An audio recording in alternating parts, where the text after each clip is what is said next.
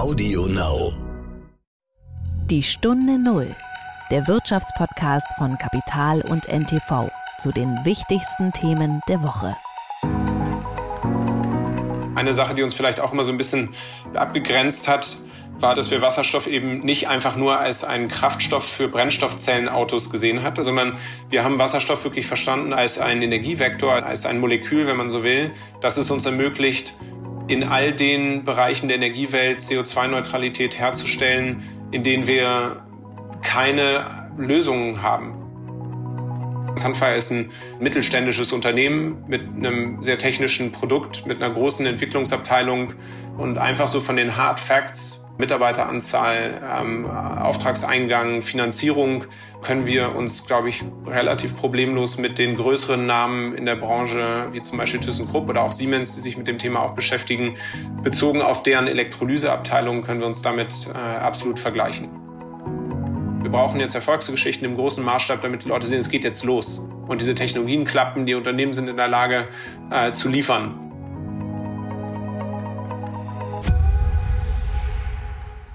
Hallo und herzlich willkommen zu einer neuen Folge von Die Stunde Null. Mein Name ist Horst von Butler. Schön, dass Sie wieder zuhören.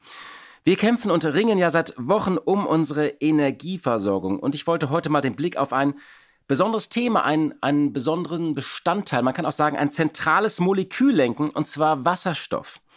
Schon vor dieser Krise galt Wasserstoff als elementarer Baustein beim Umbau unserer Energieversorgung. Wasserstoff war auch immer wieder in aller Munde, war auch oft ein Hype-Thema, dann war es wieder ein Nischenthema.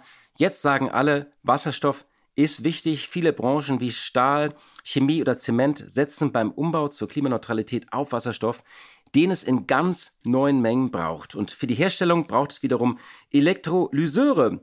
Und neben den großen Herstellern aus der Industrie, etwa wie ThyssenKrupp, gibt es ein spannendes Startup aus Sachsen, und zwar Sunfire. Die gibt es schon seit 2010. Die waren so ein bisschen im Verborgenen und jetzt ist dort in Dresden ein richtiger Hidden Champion entstanden. Und ich habe mit dem Chef und Mitgründer Nils Aldag gesprochen und er erzählt vom langen Weg seit 2010 von neuen großen Erwartungen, Aufträgen und Hoffnungen und Allianzen. Und er wird uns erklären, ob unsere großen Wasserstoffziele überhaupt realistisch sind. Und außerdem werde ich mit Katja Dofel sprechen. Wir haben ja große Turbulenzen auf dem Kryptomarkt, das wird sie uns ein bisschen einordnen. Und dann gibt es noch einige Leute, die sagen, na ja, in der zweiten Jahreshälfte könnten die Energiepreise wieder sinken und das hätte auch Auswirkungen auf die Inflation. Kommen wir aber erstmal zu unserem Gespräch. Die Stunde Null. Das Gespräch. Ja, bevor wir in das Gespräch gehen, vielleicht noch mal so ein paar Worte zum Thema Wasserstoff. Also, Wasserstoff ist wie gesagt ein Energieträger, ähnlich wie Elektrizität und er eignet sich als Speichermedium, ähnlich wie eine Batterie. Wasserstoff kann zum Beispiel als Energieträger in Brennstoffzellen eingesetzt werden und als Basis für synthetische Kraft- und Brennstoffe. Er ist auch äh, als Energiespeicher kann man zum Beispiel überschüssige erneuerbare Energien darin speichern, wenn wir zu viel Energie aus Solar oder Wind erzeugt haben. Und deswegen ist es ein wichtiger Baustein der Energiewende. Aber heute kommt schon Wasserstoff bei verschiedenen chemischen und industriellen Prozessen zum Einsatz. Er ist ein wichtiger Grundstoff zum Beispiel bei der Herstellung von Ammoniak. Wasserstoff ist aber auch ein wichtiger Bestandteil bei bestimmten Prozessen in der Industrie, zum Beispiel in der Stahlindustrie. Da ist ja mal vom grünen Stahl die Rede. Wir hatten vor einigen Monaten ja Martina Merz hier von ThyssenKrupp, die setzen stark auf Wasserstoff, aber auch die Zementindustrie. Da lassen sich manche Prozesse auch nur mit Hilfe von Wasserstoff langfristig dekarbonisieren. Da werden dann zum Beispiel die CO2-Emissionen, die werden dann abgefangen und mit Wasserstoff in Chemikalien umgewandelt, die dann in anderen Wertschöpfungsketten wieder eingesetzt werden können. So, Wasserstoff muss aber hergestellt werden, indem zuvor Wasser in Sauerstoff und Wasserstoff zerlegt wird. Ich hätte nie gedacht, dass ich das hier einmal in einem Podcast erkläre. Ich war nicht immer schlecht in Chemie. Ich hatte immer eine 3 oder eine 4. Deswegen bin ich auch Journalist geworden. Und dieses Verfahren heißt Elektrolyse. Nur aber, wenn bei diesem energieintensiven Prozess erneuerbare Energien zum Einsatz kommen, bekommen wir wirklich grünen Wasserstoff. Wenn zum Beispiel Erdgas oder gar Öl benutzt wird, dann spricht man von grauem Wasserstoff. So, und jetzt noch mal ein paar Zahlen. Unser Land hat eine nationale Wasserstoffstrategie und die sieht bis 2030 einen Wasserstoffbedarf von 90 bis 110 Terawattstunden vor. Und um das zu erreichen, müssen wir Anlagen mit so einer Gesamtleistung von 5 Gigawatt errichten, einschließlich der dafür erforderlichen Offshore- und Onshore-Energiegewinnung. Und das entspricht einer Wasserstoffproduktion von bis zu 14 Terawattstunden. Also, wenn wir diese Anlagen bauen. Das heißt, zwischen 14 und äh, ja, knapp 100 ist ein, eine große Lücke. Und das heißt, wir müssen auch sehr viel Wasserstoff importieren. Man, nur mal so ein Beispiel. Allein ThyssenKrupp bräuchte für seine Pläne zum grünen Stahl bis 2030 21 Terawattstunden. Also anderthalb mal so viel grüner Wasserstoff, wie das Land derzeit insgesamt plant. Das sind also wirklich erschlagende Zahlen. Und nun ist es ja so, dass die Hoffnungen auf die Wasserstofftechnologie, die haben sich in den vergangenen Jahrzehnten immer wieder auch mal zerschlagen, zu aufwendig, zu teuer. Und es ist nun der Kampf gegen den Klimawandel, der die Rolle des Wasserstoffs neu befeuert hat. Über 350 Großprojekte laufen derzeit auf der ganzen Welt. Insgesamt, sagen einige Studien, könnten bis 2030 500 Milliarden Dollar investiert werden. Laut einer Studie von Morgan Stanley könnte der Wasserstoffmarkt bis 2050 auf einen Wert von 600 Milliarden Dollar wachsen. Heute sind es rund 150 Milliarden Dollar. Denn nicht nur Deutschland hat große Wasserstoffpläne, auch Großbritannien, Frankreich, Japan oder Südkorea. Der Economist hat vor kurzem in einem Report geschrieben, Wasserstofftechnologien könnten bis 2050 ein Zehntel der heutigen Treibhausgasemissionen eliminieren. Das sei zwar nur ein Bruchteil, aber angesichts des Ausmaßes der Energiewende ein entscheidender und lukrativer Bruchteil. Wasserstoff ist also wichtig in der Industrie, zum Beispiel beim Stahl hatte ich genannt, Zement, aber auch im gewerblichen Verkehr, wo Batterien nicht ausreichen, zum Beispiel bei LKWs in der Luft- und Schifffahrt, auch Lokomotiven könnte man mit Wasserstoff betreiben. Es gibt auch andere Studien, die so ein bisschen auf die ganze Welt gucken, zum Beispiel von PwC und die sagen, dass sich die globale Wasserstoffnachfrage bis 2040 im Vergleich zu 2019 verdoppeln könnte. So, jetzt kommen wir aber mal zu Sunfire. Sunfire bezeichnet sich selbst als führendes Elektrolyseunternehmen. Die haben 370 Mitarbeiter, wurden 2010 gegründet, sitzen in Dresden. Ja, und ich spreche heute mit Nils Aldag. Er ist CEO und Mitgründer von Sunfire. Er hat einmal Betriebswirtschaft und Wirtschaftsrecht studiert an der European Business School und in Lissabon. Und er ist schon wirklich viele Jahre in der Branche unterwegs, hat dort auch verschiedene Funktionen in Verbänden, wo es um Wasserstoff- und Brennstoffzellen geht. Nochmal zur Geschichte. Sunfire wurde 2010 gegründet von Nils Aldag, Karl Berninghausen und Christian von Olshausen. Und das Unternehmen ist gewachsen über verschiedene Zukäufe, wo sie dann immer wieder ihre Kompetenzen verstärkt haben. Sie haben dann so ab 2012 erste Prototypen gebaut, später größere Demonstrationsanlagen, um das Ganze zu zeigen. Das Ganze in Dresden und haben auch immer wieder Investoren hinter sich versammelt. Also sie haben gerade erst im vergangenen Jahr eine Finanzierungsrunde über 109 Millionen Euro abgeschlossen. In diesem Jahr gab es nochmal 86 Millionen in einer Finanzierungsrunde. Ja, und lange Zeit fehlten dann so ein bisschen so die großen Aufträge, aber die trudeln jetzt ein und sie haben namhafte Partner, unter anderem den Energiekonzern RWE oder auch Salzgitter und äh, sie planen derzeit eine ja, große Fabrik, eine Gigafabrik mit einer Kapazität von 500 Megawatt, die 2023 eröffnen soll. Was aber all hinter diesen Projekten und Plänen steckt, das wird uns Nils Aldag am besten selbst erzählen und ich freue mich jetzt auf das Gespräch. Herzlich willkommen in der Stunde Null, Nils Aldag. Hallo, Herr von Butler. Freut mich, da zu sein. Sunfire, cooler Firmenname. Vielen, vielen Dank. Wie kam es zu diesem Namen?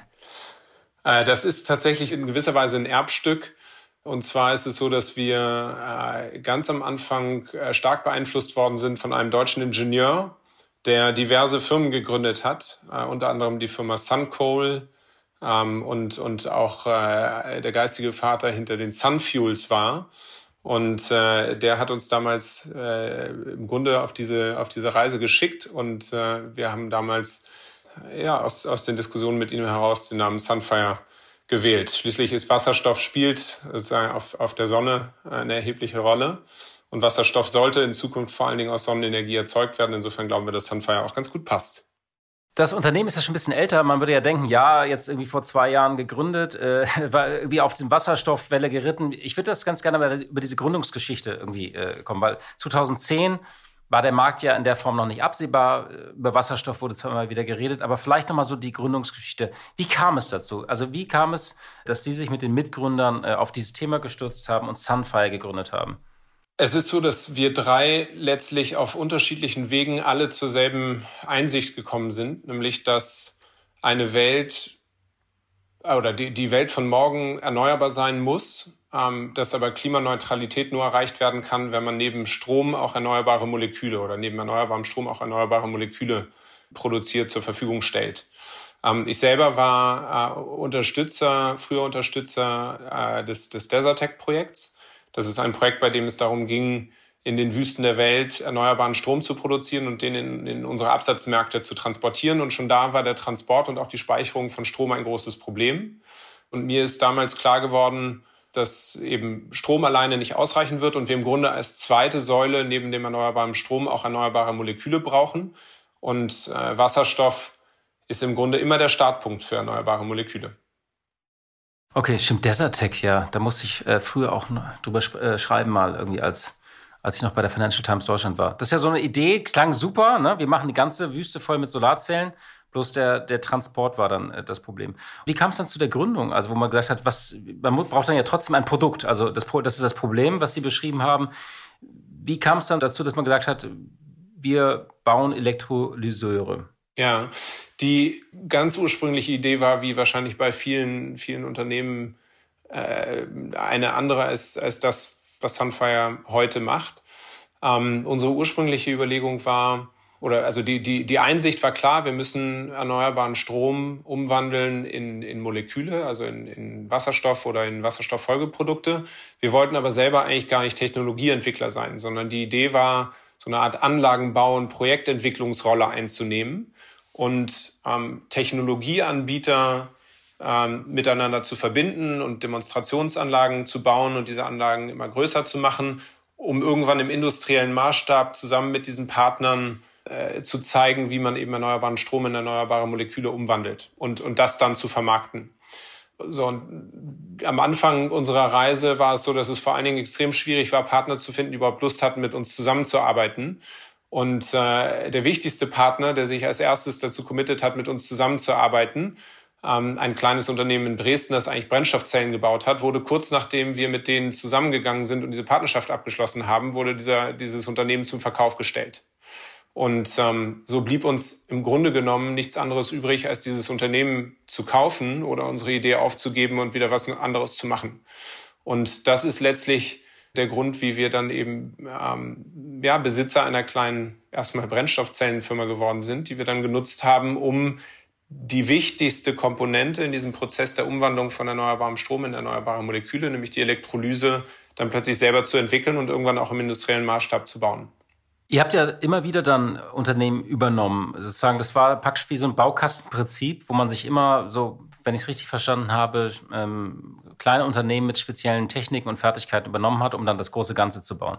Das ist tatsächlich ähm, im Nachhinein betrachtet Teil unserer Geschichte. Das ist, glaube ich, damals gar nicht so geplant gewesen, sondern das sind im Grunde genommen immer wieder ähm, Opportunitäten gewesen, die uns über den Weg gelaufen sind, ähm, wo in der Regel die Alteigentümer vielleicht das volle Potenzial dessen, was sie da hatten, nicht richtig erkannt haben oder im Kontext dessen, was diese, diese Besitzer getan haben, machte das vielleicht nicht mehr so viel Sinn. Für uns waren das in der Regel Möglichkeiten, relativ schnell gute Mitarbeiter zu bekommen, relativ schnell jahrzehntealtes Know-how äh, aufzunehmen und, und hat, glaube ich, dazu geführt, dass wir äh, Dinge, die vielleicht deutlich länger gedauert hätten oder die vielleicht gar nicht typisch für ein Startup sind, also eine Hardwareentwicklung wird ja häufig aus großen Konzernen heraus gemacht, ähm, dass das trotzdem eben als damals noch Startup alles so hinzubekommen und auch in einer relativ kurzen Zeit hinzubekommen. War es eigentlich damals schwierig, äh, Geldgeber zu finden und äh, überhaupt Unterstützer? Weil äh, wie 2010 ist ja so irgendwie, ich erinnere, das, das war so, die Solarindustrie war schon im Niedergang. Irgendwie, man hatte auch ein bisschen andere Themen nach der Finanzkrise. Also ihr habt das ja wirklich äh, reingestartet in eine Zeit, die ja, wo Wasserstoff, wo nicht alle rumgelaufen sind, haben gesagt, Wasserstoff, Wasserstoff, Wasserstoff, ne? Ja, also ich, ich würde schon sagen, dass wir ähm, da relativ früh erkannt haben, was für ein Potenzial ähm, hinter, hinter dem Molekül Wasserstoff steckt. Ähm, und und ähm, eine Sache, die uns vielleicht auch immer so ein bisschen abgegrenzt hat, war, dass wir Wasserstoff eben nicht einfach nur als einen Kraftstoff für Brennstoffzellenautos gesehen hat. Das war ganz häufig so das, was Leute unter dem Thema Wasserstoff verstanden haben, sondern wir haben Wasserstoff wirklich verstanden als einen Energievektor, als ein, als ein Molekül, wenn man so will, das es uns ermöglicht, in all den Bereichen der Energiewelt CO2-Neutralität herzustellen, in denen wir keine Lösungen haben. Ja, also wir haben schon von vornherein immer sehr stark an Flugzeug, äh, an, an, den, an den äh, Luftverkehr, an die Schifffahrt, aber auch an die Stahlindustrie, an die Petrochemie, ähm, an, an die Düngemittelindustrie gedacht. Das sind alles Branchen, in denen man mit den erneuerbaren Energietechnologien, die es 2009 gab, im Grunde keinen Lösungsansatz hatte. So, und ähm, äh, das zu dem Zeitpunkt zu erkennen, ist sicherlich Teil des Erfolgsrezepts von Sunfire, von dem wir heute sehr profitieren. Und äh, bezüglich der Suche nach Investoren, da kann ich vielleicht nachher noch ein bisschen mehr zu sagen, aber das war natürlich damals eine absolute Katastrophe. Also mit dem Thema Wasserstoff zu kommen und äh, einem Investi oder sagen wir, investitionsintensiven Geschäft mit zu dem Zeitpunkt relativ oder also einer gewissen Unklarheit darüber, wie sich die Margen dort entwickeln würden. Das war jetzt nicht der Business Case, den den Investoren besonders attraktiv fand. Insofern waren die ersten zehn Jahre waren doch relativ zäh. Ähm, es hat aber in den letzten zweieinhalb Jahren eine dramatische Veränderung stattgefunden in der Wahrnehmung des Themas und, und auch in der Wahrnehmung unseres Unternehmens. Insofern hat sich das gelohnt, die, die zehn Jahre auszuhalten. Und jetzt werdet ihr mit Geld zugeschüttet? Ähm, äh, ja, schön wäre es, wenn es so einfach wäre, würde ich sagen. Ähm, in Realität ist es natürlich, ist und bleibt es auch ein zähes Business. Die Leute wollen natürlich immer wissen, ähm, ist, ist das ein gutes Investment? Wie, wie holen wir das Geld für die nicht nur einmal, sondern vielfach wieder zurück? Insofern ist, ist das Einsammeln von Geld, beziehungsweise Leute davon zu überzeugen, dass deine Idee wirklich gut ist und, und erfolgsversprechend ist, ist immer eine Herausforderung. Aber während wir damals über, über Investments in Größenordnungen von fünf bis zehn Millionen Euro gesprochen haben, ist es so, dass wir heute über Investments in Höhe von, von 100 bis 200 Millionen Euro reden. Insofern haben sich die Größenordnungen in den zehn Jahren schon deutlich zu unseren Gunsten verändert, muss man sagen. Dresden äh, als Standort äh, kam das äh, durch diese eine dieser frühen Übernahmen, weil tatsächlich ist ja die Gegend unten so ein kleines Cluster auch, kann man sagen, in diesem ganzen Bereich. Äh, und zwar nicht das alte Sonnencluster, sondern da sind ja ganz viele ja. neue, der, also auch jetzt bei den neuen Themen, auch Wasserstoff und so weiter, sind ja viele Unternehmen da oben. Also, also war das die Standortentscheidung im Rückblick? Also zu diesem Standort sind wir tatsächlich dadurch gekommen, dass, dass wir dieses kleine Unternehmen in Dresden übernommen haben am Anfang der Reise. Und äh, als wir dann aber einmal in Dresden angekommen waren, haben wir festgestellt, dass das tatsächlich einer der besten Orte ist, an, an denen man dieses Thema überhaupt vorantreiben kann. Und, und ähm, Insofern sind wir sehr, sehr glücklich, dass wir diesen Schritt nach Dresden gemacht haben. Die, die wesentlichen Argumente sind, wir haben hier großartige technische Universitäten, wir sind nicht weit weg von Berlin. Wir haben ein riesiges Forschungscluster, das, das größte Fraunhofer Institut Deutschlands sitzt direkt nebenan. Ähm, wir haben äh, im Fraunhofer Institut zwei Forschungsinstitute, die führend sind in den Produktbereichen, in denen wir unterwegs sind. Wir haben eine sächsische Regierung, die sich sehr stark für ihre innovativen Firmen einsetzt, haben auch eine, eine, eine, einen tollen Support aus der Stadt. Ähm, und insofern ist, ist Dresden und auch Sachsen, wie ich finde, unterbewert, häufig unterbewertet und gerade für so Technologiefirmen wie unsere ähm, extrem interessantes Pflaster. Und vielleicht an der Stelle auch noch, weil wir ähm, immer äh, nach, nach neuen Mitarbeitern suchen und in, das in, in großen Mengen. Es ist eine extrem lebenswerte Stadt, insbesondere für junge Familienväter. Ja, es wahrscheinlich noch nicht ganz so äh, überteuert ist wie äh, Berlin, äh, Hamburg oder München. Wo steht denn jetzt Sunfire gerade? Also man konnte ja irgendwie lesen, so in den Schlagzeilen, dass ähm, gerade ein, eine große Vereinbarung mit dem Energiekonzern RWE geschlossen äh, wurde. Da soll das Ganze mal so im industriellen Maßstab auch gebaut werden. Ähm, wie viele Anlagen, äh, wie viele Mitarbeiter? Ähm, also wo steht Sunfire gerade in der Entwicklung? Also vielleicht so ganz oben erstmal. Ich denke, es gibt nicht viele Unternehmen, die im industriellen Maßstab Elektrolyseure bauen können. Das sind vielleicht drei, vier, fünf Unternehmen weltweit, die dazu in der Lage sind und Sunfire gehört definitiv dazu. Also zu sagen, dass Sunfire eins der Top fünf Unternehmen im Bereich Elektrolyse ist, das ist, glaube ich, fair. Wenn man sich darunter anschaut, was äh, so die, die wesentlichsten Kennzahlen sind, ähm, wir beschäftigen mit äh, fast 400 Mitarbeitern heute eines der größten Teams in der Branche. Wir ähm, haben mit über 60 Projekten ähm, auch die meiste Erfahrung in der Realisierung von, von Wasserstoff- oder Elektrolyseprojekten. Ähm, wir bieten zwei extrem spannende Technologien an, nämlich einmal den, den Status Quo, das, was man heute im großen Maßstab und mit großem Maßstab meine ich Anlagen, die auf Fußballfeld großen Flächen äh, installiert werden können. Die bieten wir auf der einen Seite an und auf der anderen Seite ähm, ist, ist Sunfire Weltmarktführer mit der nächsten Generation äh, Elektrolyse-Technologie, der sogenannten Hochtemperatur-Elektrolyse. Also insofern ein spannendes Produktportfolio. Wir haben, wenn man nicht nur die, das, das Eigenkapital, sondern auch die Förderung mit reinzählt, hat Sunfire wahrscheinlich irgendwas in der Größenordnung von 350 bis 400 Millionen Euro an, an, an Geld eingeworben. Das heißt, wir sind auch relativ stark kapitalisiert.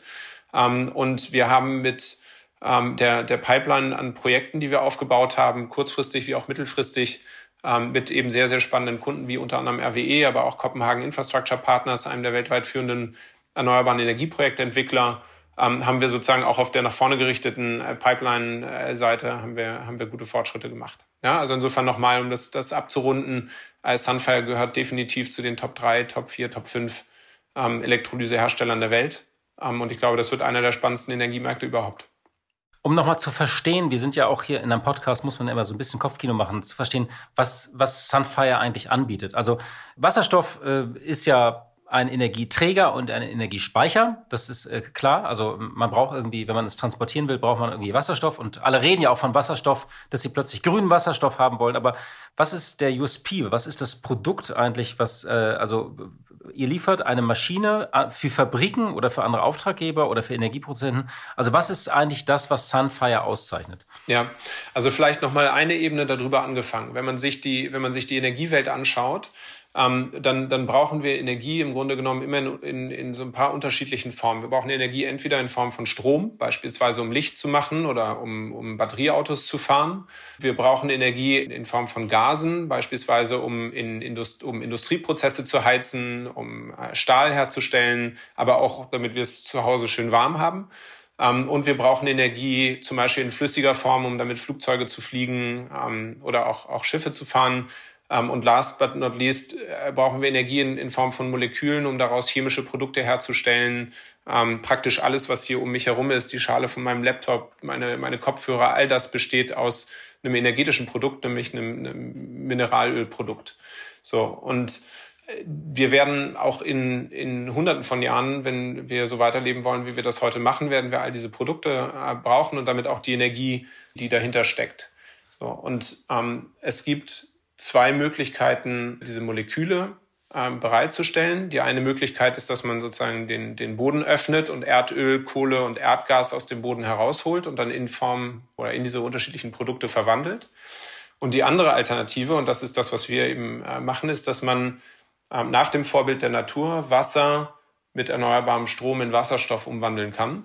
Und dann kann man den Wasserstoff beispielsweise nutzen, um zu heizen oder um Stahl herzustellen. Man kann den Wasserstoff aber auch nutzen, um Düngemittel zu produzieren.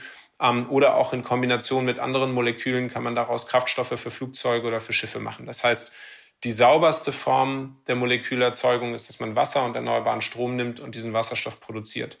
Und das Herzstück dieses Prozesses der Wandler, der im Grunde die elektrische Energie in diese, in diese, in diese Moleküle, in diese chemische Energie umwandelt. Das ist äh, die Elektrolyse.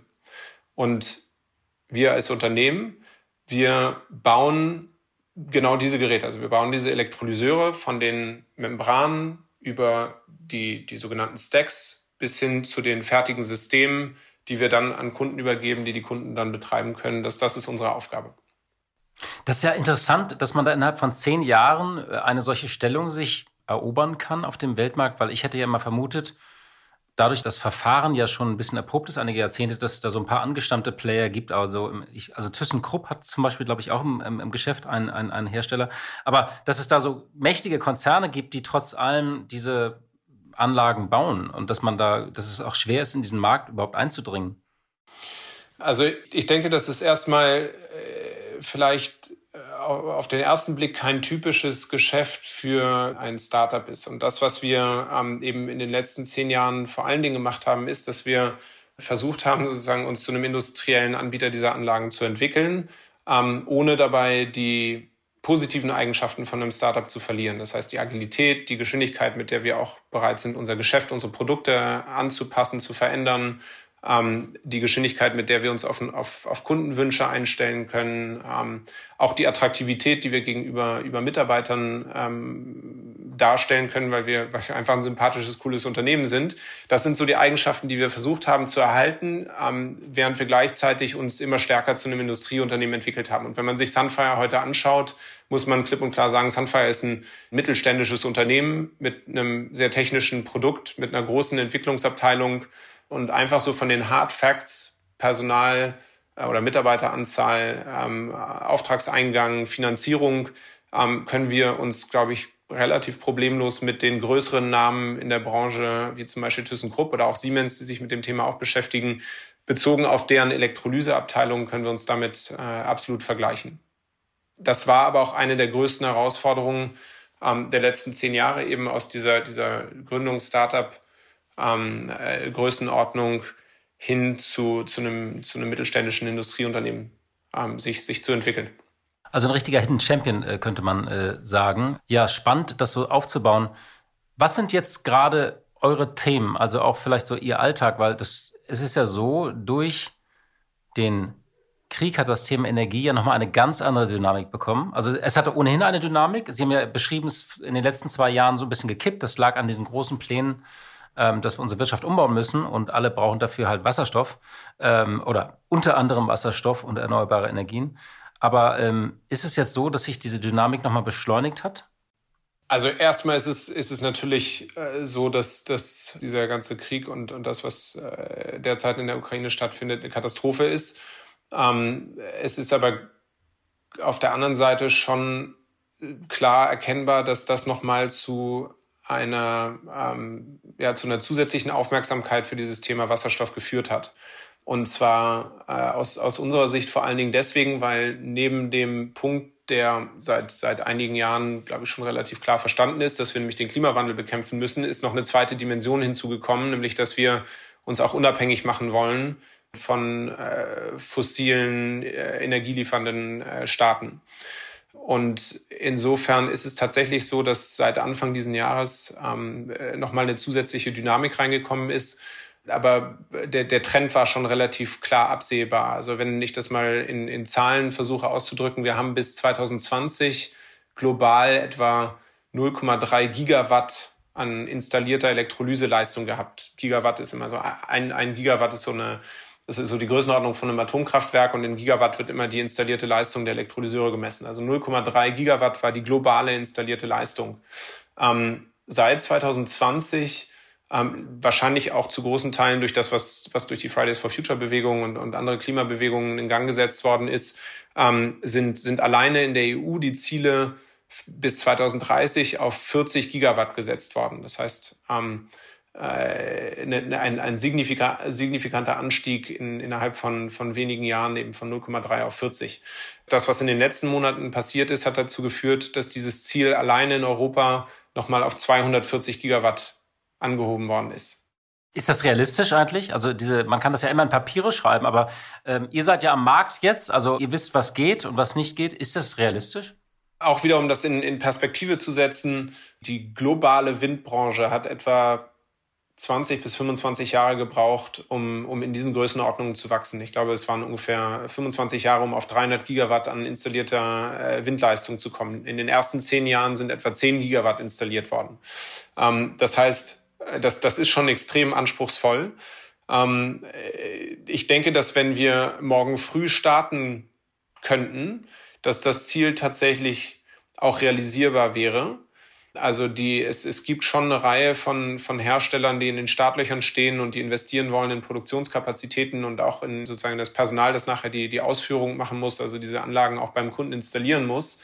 Die große Herausforderung ist, dass eben im Grunde genau, wie Sie es gerade gesagt haben, dass das eben noch Ziele sind und noch keine echte Nachfrage. Und echte Nachfrage entsteht eben erst dadurch, dass ein, dass ein funktionierendes Marktmodell geschaffen wird, bei dem sowohl klar ist, wie man sich die Inputstoffe, also vor allen Dingen erneuerbaren Strom beziehen kann und bei dem auch klar ist, wie ähm, die, die Outputstoffe, also vor allen Dingen der Wasserstoff, nachher angerechnet werden können. Und, und das ist das, was heute ähm, leider noch nicht beantwortet ist. Das heißt, ähm, long story short, es wäre theoretisch gesehen möglich. Praktisch gesehen müssten wir im Grunde genommen morgen früh starten, damit das, äh, dieses, dieses neue Ziel, das alleine das europäische Ziel von 240 Gigawatt oder 20 Millionen Tonnen Wasserstoff ähm, äh, tatsächlich erreicht werden könnten. Und was ist die Hürde, um das zu erreichen? Also ist, ist es äh, Manpower, ist es Material, ist, sind es Genehmigungsverfahren? Also wenn sie jetzt so eine Wunschliste hätte, die wir jetzt irgendwie simsen könnten, jetzt in diesem Moment ans äh, Wirtschaftsministerium, was wäre da, was würde da ganz oben stehen? Ähm, also es wäre tatsächlich keine ganz kurze Liste. Da gehören schon eine Reihe von, von Dingen dazu, die zusammenkommen müssen, damit es jetzt schnell vorangeht. Das, das ähm, eine, und ich glaube, die größte Herausforderung ist tatsächlich, ist es richtig gute Leute, kompetente Leute in großen Mengen äh, zu bekommen. Ja? Sowohl für die Produktion als auch für die Produktentwicklung, als auch, und das ist sehr, sehr, sehr, sehr wichtig, als auch für die Ausführung von den Projekten. Also es wird immer vergessen, dass wenn so ein Elektrolyseur erstmal gebaut ist, ähm, das ist ja im Grunde eine kleine Chemiefabrik, die man, die man da hat. Die muss natürlich beim Kunden auch noch installiert und in Betrieb genommen werden und, und dann auch, äh, auch, auch funktionieren und, und äh, an, an die richtigen Schnittstellen angeschlossen werden. Also ähm, die Herausforderung, Personal zu beschaffen, ist, ist eine ganz zentrale das, was cool ist, das ist auch immer eine Sache, die, die mir am, am besten gefallen, die, die Fähigkeiten, die man braucht, um Elektrolyseure zu bauen und auch Elektrolyseure zu installieren, die sind relativ ähnlich wie die Fähigkeiten, die, die man so aus der Automobilindustrie oder auch aus dem Anlagenbau kennt. Dann können wir die alle umschulen, ne, die jetzt künftig da rausfallen? Ja, genau. Man muss die, die Menschen gar nicht so doll umschulen, sondern das sind wirklich tatsächlich relativ ähnliche Fähigkeiten wie die, die schon da sind. Also ähm, da geht es eher darum, äh, Aufmerksamkeit für dieses Thema äh, zu erzeugen und die Leute wirklich zu uns zu ziehen. Ähm, und, und das ist definitiv eine wesentliche Herausforderung. Eine zweite Herausforderung, die, die ganz zentral ist, ähm, ist, ist das Organisieren von Wertschöpfungsketten. Und ähm, das, das war sowieso schon vorher eine Herausforderung, ähm, dass, dass man im Grunde genommen die ganzen Zulieferer, die es bislang gewohnt waren, kleine Demonstrationsanlagen oder Teile für kleine Demonstrationsanlagen zu liefern, dass wir die äh, jetzt relativ schnell dazu bekommen müssen, dass sie riesige Fabriken, Fußballfelder voll von Elektrolyseuren, ähm, den Bau von, von Fußballfeldern voll von Elektrolyseuren ähm, mit unterstützen. Ähm, und das in einer Zeit, in der es bei praktisch jeder einzelnen Komponente schwieriger geworden ist, die, die tatsächlich auch zu bekommen. Das heißt, das Thema Wertschöpfungsketten, vielleicht auch Priorisierung dieses Themas ähm, seitens der Politik, das, das spielt sicherlich eine Rolle. Ähm, und, und das Dritte äh, ist, ist der Aufbau von Produktionen. Ähm, und ich denke, dass, dass sowohl Sunfire als auch die Hersteller um uns herum alle bereit sind, ein gewisses eigenes Risiko zu gehen und sozusagen vor dem, dem tatsächlichen Nachfragestart schon Kapazitäten aufzubauen, auch in signifikanten Größenordnungen. Wir reden da ja immer von 30, 40, 50 bis zu 100 Millionen Euro, die investiert werden müssen in diese, diese ersten Gigafabriken. Dazu sind viele auch bereit, aber eben nur in einem gewissen Umfang. Und ähm, wenn diese echte Nachfrage nicht irgendwann kommt und auch der politische, die politische Unterstützung nicht äh, auf der Marktmodellseite noch, noch stärker wird, dann äh, wird es definitiv zeitlich eng, die Ziele zu erreichen. Was ist denn so von den, von den Themen, also jetzt vom Daily Doing, das Wichtigste? Weil einerseits kann man ja zum Beispiel sehen, es geht um Anlagen, die vielleicht einen höheren Wirkungsgrad erzielen. Da gab es vor einiger Zeit eine Meldung mit äh, Salzgitter. Da wurde der Wirkungsgrad einfach von 60, glaube ich, auf 84 Prozent erhöht. Also geht es darum, die Anlagen besser zu machen? Oder man liest eben auch, dass es immer um das, das ähm, Sunfire will eine Gigafactory mit 500 Megawatt eröffnen. Also geht es darum, die Anlagen besser und größer zu machen? Oder arbeiten Sie gerade eigentlich an beiden parallel, also ja. größer und besser? Ja, also es, es gibt sozusagen aus, aus meiner Sicht im Moment zwei Sachen, die, die getan werden müssen. Das, das erste ist, dass wir mit der Industrialisierung starten müssen. Und, und das machst du nicht zwangsläufig mit dem allerbesten durchoptimierten Produkt, sondern die Industrialisierung startest du mit dem, was robust ist, was, was bekannt ist, wo letztlich unsere Kunden auch ein Vertrauen drin haben, weil sie, weil sie es schon häufiger gesehen haben und, und wissen, das klappt. Und das 200 Millionen Euro Investment, das ich jetzt mache, das, das ist auch nicht in, das, das ist nicht in drei Monaten für die Katz gewesen, sondern das ist in, in 15 Jahren immer noch da. Und Sunfire kann dieses Versprechen mit seinem Industrieprodukt heute schon äh, abgeben und auch einhalten und ähm, sozusagen jetzt auf der Seite mit diesen robusten äh, Produkten ähm, die, die Produktionen hochzuskalieren, die ersten Projekte eben nicht mehr im Demonstrations-, sondern im Industriemaßstab tatsächlich auf den Boden zu stellen, in Betrieb zu nehmen und auch über längere Zeiträume zu betreiben. Ich glaube, das ist die zentrale Herausforderung. Und das ist das, was der Markt auch wirklich braucht. Wir brauchen jetzt Erfolgsgeschichten im großen Maßstab, damit die Leute sehen, es geht jetzt los. Und diese Technologien klappen, die Unternehmen sind in der Lage äh, zu liefern. Also, dass ähm, man raus aus dieser Prototypenphase kommt. Exakt. Und, und da sind wir absolut auf dem Weg. Also, das, das sieht man in, in unseren Auftragsbüchern, das sieht man in den Auftragsbüchern von den Firmen um uns herum. Sunfire ist, ist da sicherlich äh, besonders erfolgreich.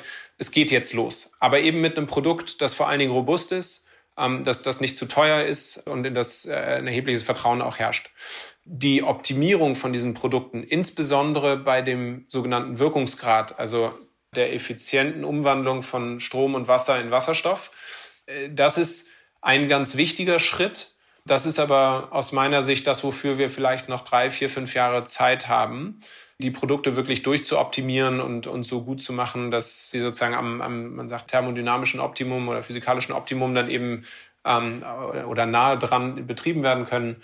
Das ist aber der, der zweite Schritt. Ich denke, das ist auch vergleichbar mit der Wind- und Solarbranche. Da waren die ersten Module und die ersten großen Windräder, die waren auch noch weit weg von dem, was wir heute sehen. Ähm, jetzt geht es erstmal darum, Projekte zu realisieren und das im großen Maßstab. Vielleicht so, wir kommen jetzt leider schon äh, gegen Ende unseres Gesprächs. Ähm, wie, wie, optimistisch sind Sie derzeit? Also ich hatte in den vergangenen Monaten äh, und Wochen hier einige Gründer und Gründerinnen da. Wir erleben ja schon so eine grüne Gründerzeit, kann man sagen. Also ich hatte die von Climeworks da, von Ineratech und es ist ja schon interessant, was eigentlich so in den letzten fünf bis zehn Jahren alles so entstanden ist in Deutschland und Europa an, an wirklich neuen Geschäftsmodellen und auch wirklich tollen Playern. Vielleicht auch den Mittelstand von morgen. Wie optimistisch sind Sie, dass wir das schaffen alles bis 2030? Also gibt es so Tage, wo Sie auch der Mut verlässt oder sagen Sie, nee, wir kriegen das schon irgendwie hin? Also die letzten zwölf Jahre waren mit Sicherheit herausfordernd und es gab äh, eine ganze Reihe von Momenten, wo man sich gefragt hat, ob das klappen kann, ob die Welt dafür bereit ist, ob man das selber hinbekommt. Also da gab es schon mal, ich sag mal, düstere Momente. Ähm, die letzten zweieinhalb Jahre waren wirklich ganz besonders. Und zwar, weil sich in so vielen Bereichen das Tempo so massiv beschleunigt hat, dass wir mittlerweile felsenfest davon überzeugt sind, dass dieses Thema angekommen sind. Die Politik sowohl in, in, in Brüssel als auch in Berlin, als auch in den Vereinigten Staaten und anderen Orten der Welt ähm, hat, hat verstanden, dass das Thema Wasserstoff eine ganz zentrale Rolle spielt. Und die Ziele, die da gesetzt worden sind, die sind so groß, dass ich mir auch nicht vorstellen kann, dass man davon nochmal substanziell abrücken wird. Insofern politisch ist es erkannt. Auf der Finanzseite ist es so, dass man heute Investoren oder sagen wir nicht mehr auf völlig äh, irritierte Gesichter stößt, wenn man von Elektrolyseuren oder, oder Wasserstoff spricht, sondern das, das ist eins der, der heißen Themen, in die heute Investoren eben auch investieren wollen. Also es ist auch extrem viel mehr Geld verfügbar, viel mehr Momentum im Kapitalmarkt drin ähm, für solche Themen. Auch das ist, ist spannend und nicht zuletzt, das ist eigentlich der wichtigste Punkt, sehen wir, dass die Industrie mittlerweile, ich, ich weiß nicht, ob sie sogar noch ambitioniertere Ziele äh, setzt als die Politik oder, aber sie ist auf jeden Fall, sind Politik und Industrie nicht weit voneinander entfernt. Und äh, das ist, glaube ich, so dieses, dieser Dreiklang aus äh, industriellen Zielen und, und politischen Zielen gepaart noch mit dem finanziellen Aspekt. Das ist was, was äh, sich völlig verändert hat. Und insofern sind wir nicht nur sehr hoffnungsvoll, sondern wirklich überzeugt, dass das Thema Wasserstoff als zweite Säule neben dem erneuerbaren Strom angekommen ist und äh, dass es jetzt losgeht und sich die letzten zehn Jahre, die vielleicht manchmal ein bisschen härter waren, gelohnt haben. Diese ganzen Gründerinnen und Gründer kennen sich eigentlich untereinander, tauschen sie sich aus? Ähm, das ist eine, eine witzige Frage. Ich habe, äh, als ich mich äh, vorbereitet hatte auf dieses Interview, habe ich mir äh, das Interview von unseren Kollegen von Climeworks angehört. Und ähm, wir haben 2010 oder 11, 2011 muss das gewesen sein, in der Phase, als es Sunfire wirklich nicht gut ging ähm, und, und wir wenig zu tun hatten, haben wir für Climeworks den allerersten Teststand gebaut, in dem Climeworks wiederum seinen ja, Katalysator äh, erprobt hat, mit dem sie heute äh, überall auf der Welt CO2 aus der Luft saugen. Das heißt, die Beziehungen zwischen äh, den unterschiedlichen Firmen sind, sind hervorragend. Wir kennen ähm, sowohl die Kollegen von Climeworks als auch von den Neratec äh, und, und andere kennen uns gut und äh, haben, glaube ich, ähnliche äh, Geschichten hinter uns. Vielleicht letzte Frage noch. Will Sunfire eigenständig bleiben und dann vielleicht mal an die Börse oder könnte man sich auch vorstellen, sich irgendwann an Siemens oder so zu verkaufen? Ähm, das wichtigste Ziel ist, dass das, was wir da mühevoll aufgebaut haben, dass das zukünftig erfolgreich ist und im großen Maßstab funktioniert. Und ähm, das, was wir ganz am Anfang mal auf PowerPoint-Slides geschrieben haben, dass das mittlerweile sozusagen mit, mit, mit eigenen Augen sehen zu können und anfassen zu können und zu sehen, in welchen Größenordnungen diese Anlagen jetzt entstehen, das ist toll, das fühlt sich gut an, muss man ganz ehrlich sagen. Aber das ist immer noch nicht das, wofür wir das ursprünglich mal angefangen haben, sondern wir wollen, dass das eine der zentralen Lösungen für die Energiewende ist. Und wir werden immer alles dafür tun, dass das, was wir hier bei Sunfire aufgebaut äh, worden ist, auch, auch in diese Richtung weitergeführt wird. Gleichzeitig ist es so, dass wir eine der wenigen ähm, nicht börsennotierten Elektrolysefirmen auf dieser Welt sind und damit unterschiedlichste ähm, Möglichkeiten haben oder besonders viel Flexibilität haben, wie wir das zukünftige Wachstum unseres Unternehmens finanzieren können. Und äh, da ist ein Börsengang ein nicht ausgeschlossenes Mittel, ähm, aber es könnten auch andere Wege sein. Ob wir jetzt an Siemens verkaufen würden, das da mache ich ein Fragezeichen dran. Und jetzt wirklich dann die Frage, kann das sein, dass Desertec, sagen, Ihr alter Traum, wo Sie in der Foundation sitzen, dann doch wieder möglich wird? Also, dass man das wieder aufnimmt, wenn man genug Wasserstoff herstellen kann? Also, wenn Desertec 2010 Sunfire von 2022 schon gekannt hätte, hätte Desertec geklappt. Ich denke nach wie vor, dass die Produktion von Strom an den Orten, wo die Sonne am meisten scheint oder der Wind am meisten weht, äh, unfassbar viel Sinn macht und äh, dass, dass, äh, dass, dass der Transport dieser Energie mittels Wasserstoff ähm, ja, wahrscheinlich eine sehr, sehr vielversprechende Sache für die Zukunft ist. Nils Aldag, danke für das Gespräch. Vielen, vielen Dank, Herr von Butler. Bis bald. Blick in die Märkte. Ja, und wie jeden Freitag schalten wir zu meiner Kollegin Katja Dofel nach Frankfurt. Sie leitet dort das Börsenstudio von NTV. Hallo, liebe Katja. Hallo, herzlich willkommen an der Börse. Katja, wir müssen noch mal über den Kryptomarkt sprechen. Da gibt es ja wirklich große Turbulenzen. Kannst du es ein bisschen mal einordnen und sagen, was da passiert ist? Na, es sind ja echt turbulente Zeiten an der Börse. Der DAX jetzt schon wochenlang im Minus, möglicherweise jetzt oder ziemlich sicher kann man zu dem Zeitpunkt sagen, am Freitagnachmittag gibt's in dieser Woche ein Wochenplus. Aber ähm, die Börse zurzeit ist auf jeden Fall nichts für schwache Nerven. Und das ist natürlich bei den Kryptowährungen noch viel dramatischer. Da geht es um wesentlich größere Werte. Also zum Beispiel der Bitcoin ist am Donnerstag auf den tiefsten Stand seit anderthalb Jahren gefallen, auf unter 26.000 Dollar. Innerhalb einer Woche hat er um ein Drittel an Wert verloren. Vielleicht das kleine Trostpflaster. Am Freitag ist er dann wieder auf über 30.000 Dollar gestiegen, aber trotzdem wird das für viele nicht besonders relevant sein, weil die einfach insgesamt auf dicken Verlusten sitzen. Und äh, der Grund dafür, dass eben Kryptowährungen, aber auch andere hochbewertete Titel, Technologiewerte momentan so stark verkauft werden, das liegt einfach daran, dass die Anleger befürchten, die Zinsen steigen jetzt sehr rasch an. Und dann sieht man natürlich, andere Anlagen werfen einen Ertrag ab. Es gibt da vielleicht wieder Zinserträge. Das ist alles wesentlich sicherer. Wohingegen ja Kryptowährungen oder auch Gold keine Erträge abwerfen. Die sollen ja einfach mal nur wertstabil sein. Und das funktioniert natürlich momentan da überhaupt nicht. Wenn man sich mal den Marktwert aller Kryptoanlagen insgesamt anschaut, dann liegt der aktuell bei 1100 Milliarden Dollar. Ist natürlich eine unvorstellbar große Summe. Allerdings ähm, im vergangenen November, im November 2021, als die Kryptowährungen ihren Rekordwert bisher erreicht haben, lagen die Werte aller Kryptoanlagen bei 3000 Milliarden Dollar.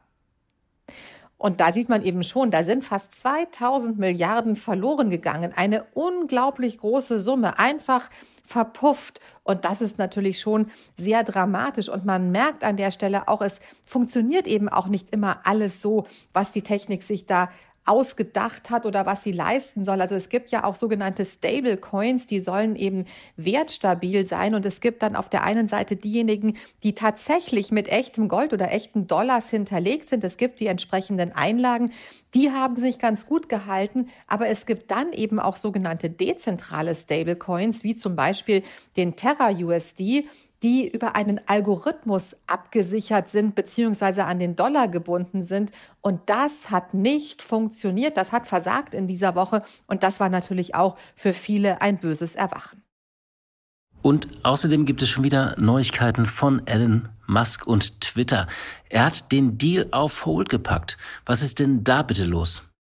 Ja, wir haben jetzt schon viel über Turbulenzen gesprochen und als wäre das nicht genug, gab es dann am Freitag nochmal einen anderen Paukenschlag und zwar einen, den wieder mal Elon Musk ausgelöst hat und zwar durch, wie könnte es anders sein, durch einen Tweet.